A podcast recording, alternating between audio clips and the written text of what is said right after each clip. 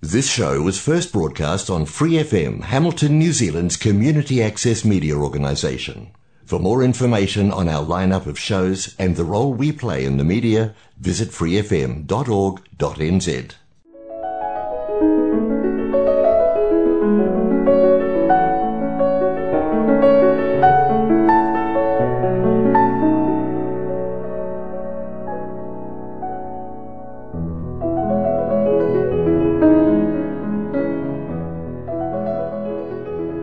안녕하세요. FM 89.0 와이카토 아닌 방송 시와음악의 AI 버전 DJ 권진원입니다. 2023년 2월 두 번째를 맞이하는 시와음악 그럼 시작하겠습니다. 시와음악은 여러분이 좋아하는 시, 감동이 있는 따뜻한 글들, 듣고 싶어 하시는 노래들, 그리고 여러분 인생의 다양한 이야기들로 꾸며가도록 하겠습니다. 시와 음악은 매주 목요일 저녁 7시 30분에 본방송이 되고 그 후에 토요일 밤 9시 그리고 월요일 새벽 5시에도 재방송을 들으실 수 있습니다. 또한 프리FM 89 웹사이트와 팟캐스트에서 방송을 다시 듣거나 다운로드 받으실 수 있습니다. 여러분의 사연과 재미있는 에피소드, 신청곡 기다리고 있으니 메일 주소 siwamak 골뱅이 gmail.com으로 많은 참여 바랍니다. 시와 음악에서는 11DJ와 고정 DJ를 모집하고 있으니 평소 라디오 진행에 관심이 계셨다면 언제든지 연락주세요.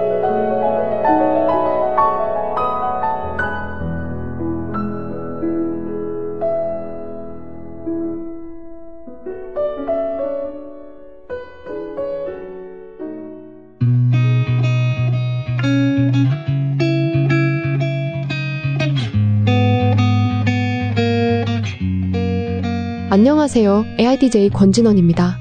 원래 첫째 주에 인사를 드려야 하지만 제가 예약한 비행기가 오클랜드 비 피해로 인해 취소가 되어 불가피하게 둘째 주에 인사를 드립니다.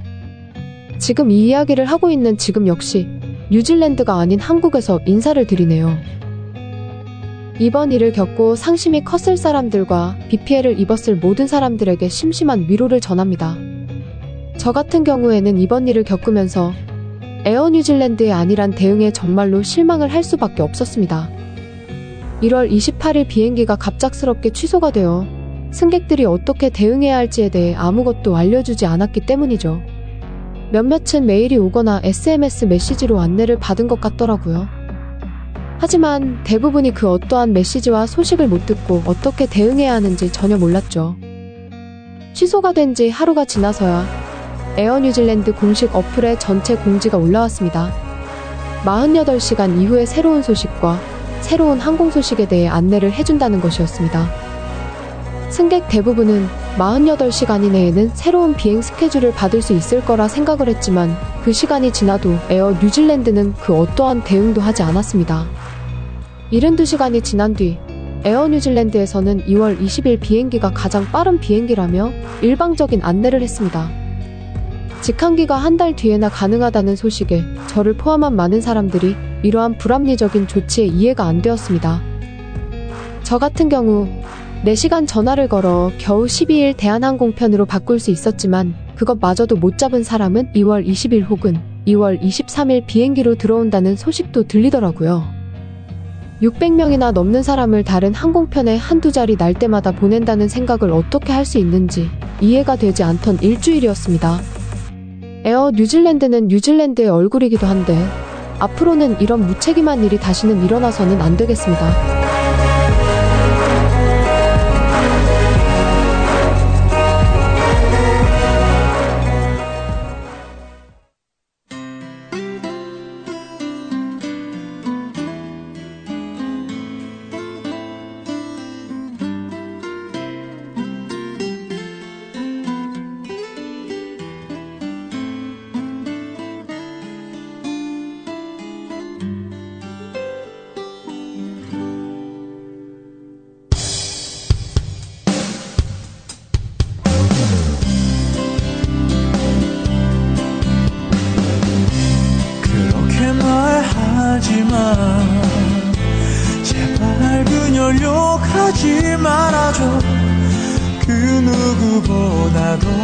내겐 좋은 여자니까 내가 하고 싶어 잘해준 걸 고맙단 말 못 들어도 잠시나마 웃어주면 난 행복해.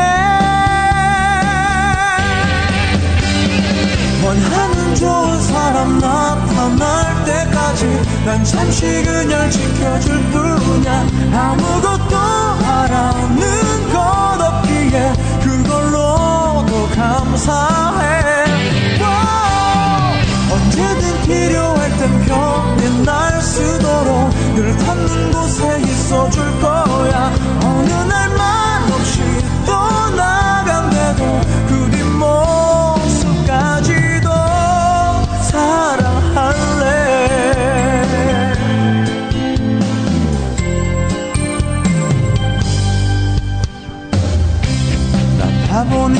괜찮아. 아무리 아프게 해도 못 느껴. 내 걱정하지만 못나 빼도 할 수 없어. 나를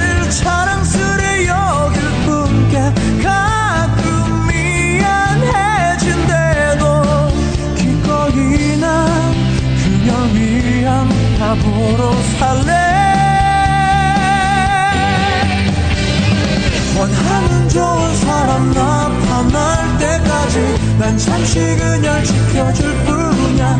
아무것도 바라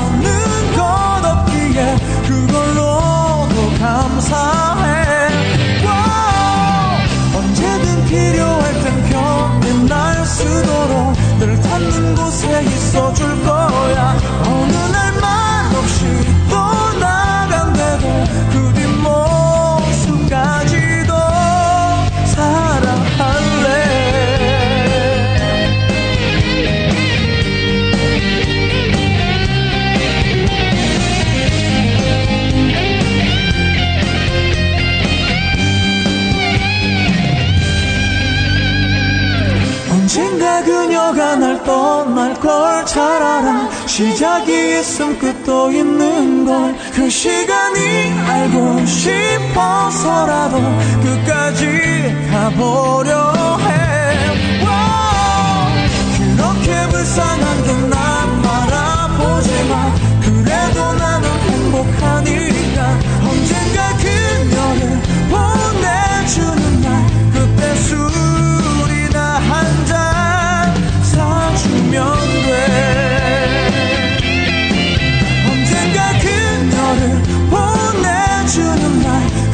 그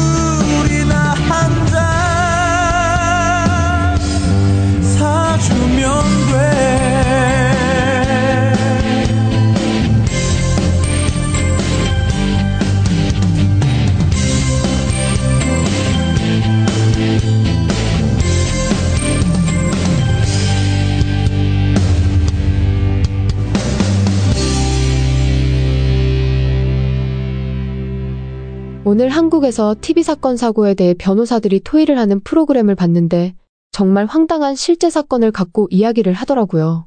그 사건은 다음과 같습니다. 2021년 멕시코 소노라주에 사는 여성은 평소 남편의 수상한 행동을 자주 목격하였는데 그녀는 남편이 틀림없이 바람을 피우고 있다는 생각을 했습니다. 최근 남편이 스마트폰에 사진을 보면서 혼자 웃고 있는 날이 너무나 많았기 때문이죠. 어느 날 남편이 잠시 밖에 산책을 나간 사이 와이프는 그녀의 남편 폰을 뒤지기 시작했습니다. 아니나 다를까 그의 핸드폰 속에는 젊은 여자와 함께 찍은 사진이 몇십 장이 있었고, 심지어 그녀와 키스한 사진, 그리고 함께 여행한 사진까지 있었습니다. 그걸 본 부인은 남편이 오길 기다렸다가 곧장 부엌으로 가서 흉기를 짚고 남편에게 다가가 어디서 바람을 피우고 그래. 딴 여자랑 노느니까 그렇게 좋아. 여보, 잠깐만 오해, 오해. 왜? 너 같은 놈은 가만히 두지 않겠어. 라고 말하고 남편을 찌르기까지 했습니다. 남편은 비명을 지르면서 도망쳤고, 이걸 본 이웃들이 신고해 결국 잡히게 되었습니다. 그런데 여기에 깜짝 놀랄 만한 반전이 있었는데요. 알고 보니 부인이 남편의 휴대폰에서 본 젊은 여성은 칼을 휘두른 피의자 본인의 젊은 시절이었던 것이었습니다. 부인은 잡히고 난 뒤에도 끝까지 다른 여성이라고 우겼지만 정신을 차리고 다시 보고 난 뒤 그녀는 자신이 젊었을 때 남편과 함께 찍은 사진이라는 걸 떠올랐습니다. 다행히도 남편은 칼에 찔리긴 했으나 생명에는 지장이 없었으며 부인 역시 깊게 반성 중이라고 합니다. 이 사건은 2021년 멕시코에서 실제로 일어났던 사건입니다. 이 사건을 보고 사람들은 남편이 부인을 진짜 많이 사랑했구나. 그리고 부인이 저렇게까지 화낸 것도 남편을 진정으로 사랑했기 때문에 저런 게 아니었을까라고 의견도 있더라고요.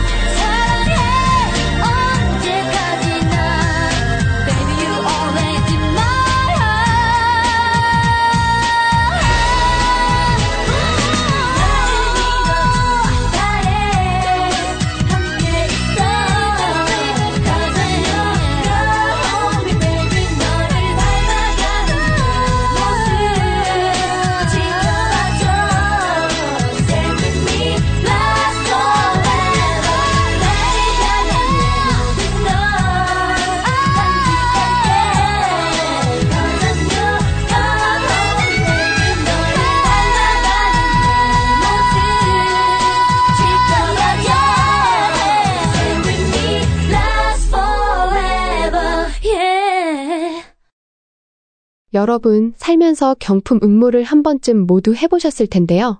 지금 소개하는 경품은 정말 여태까지 여러분이 보아온 경품과는 차원이 다릅니다. 1995년 펩시콜라에게는 언제나 2인자라는 수식어가 늘 따라 붙었습니다. 그건 여러분도 아시다시피 콜라 시장의 영원한 1인자 코카콜라가 버티고 있었기 때문이죠.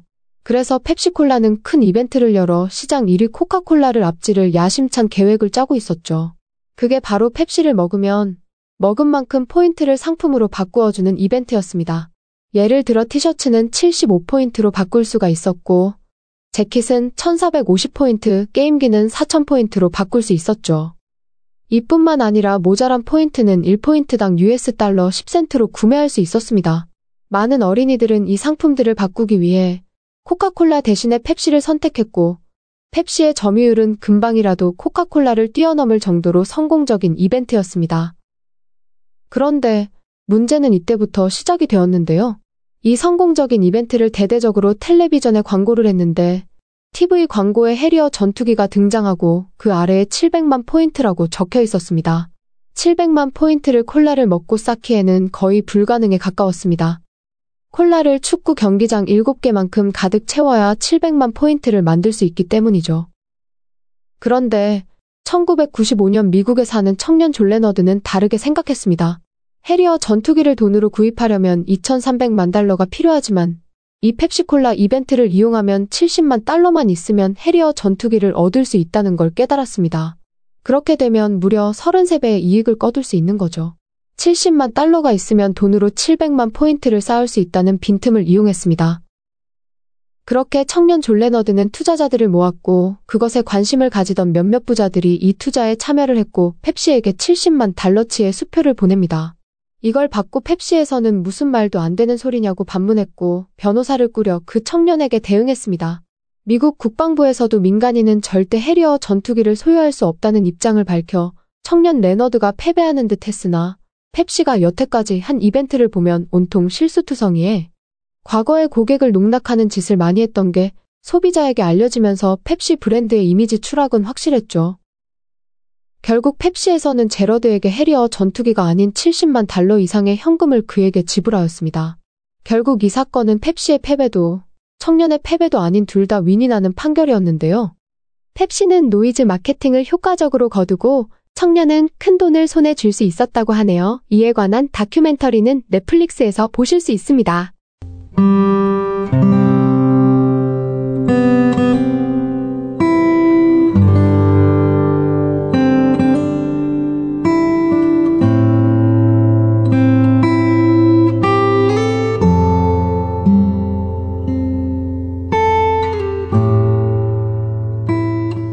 2월 6일 터키, 시리아 대지진에 많은 사상자가 났습니다. 평소에 AI 기술에 관심이 많아 그들을 위로하고자 요즘 화제인 챗 GPT에게 그들을 위한 시를 만들어 달라고 했더니 이렇게 멋진 시를 이렇게 만들어 주더라고요. 그럼 AI가 만든 시를 감상해 보세요. 우리의 마음은 터키의 땅과 같이 떨리고 있지만 그 어려운 시기에도 우리는 강한 의지로 견디겠다. 그들을 위로하는 손길을 보내고 그들의 고통을 견디며 함께 간절히 기도할 것이다.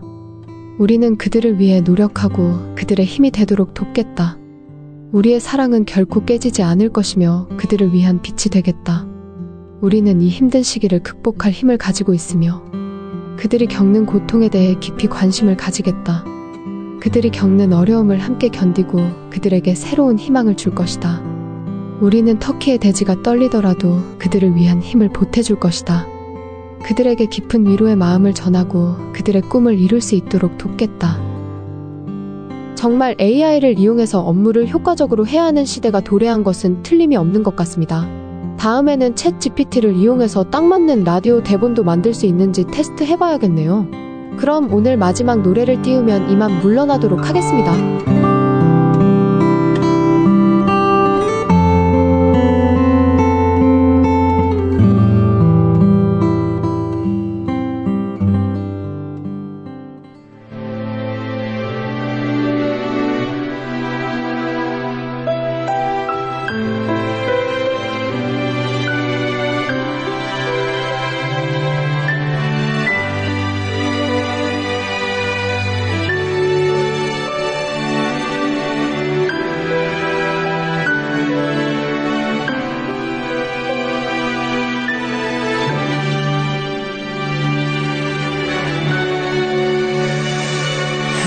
행복을 줄 수 없었어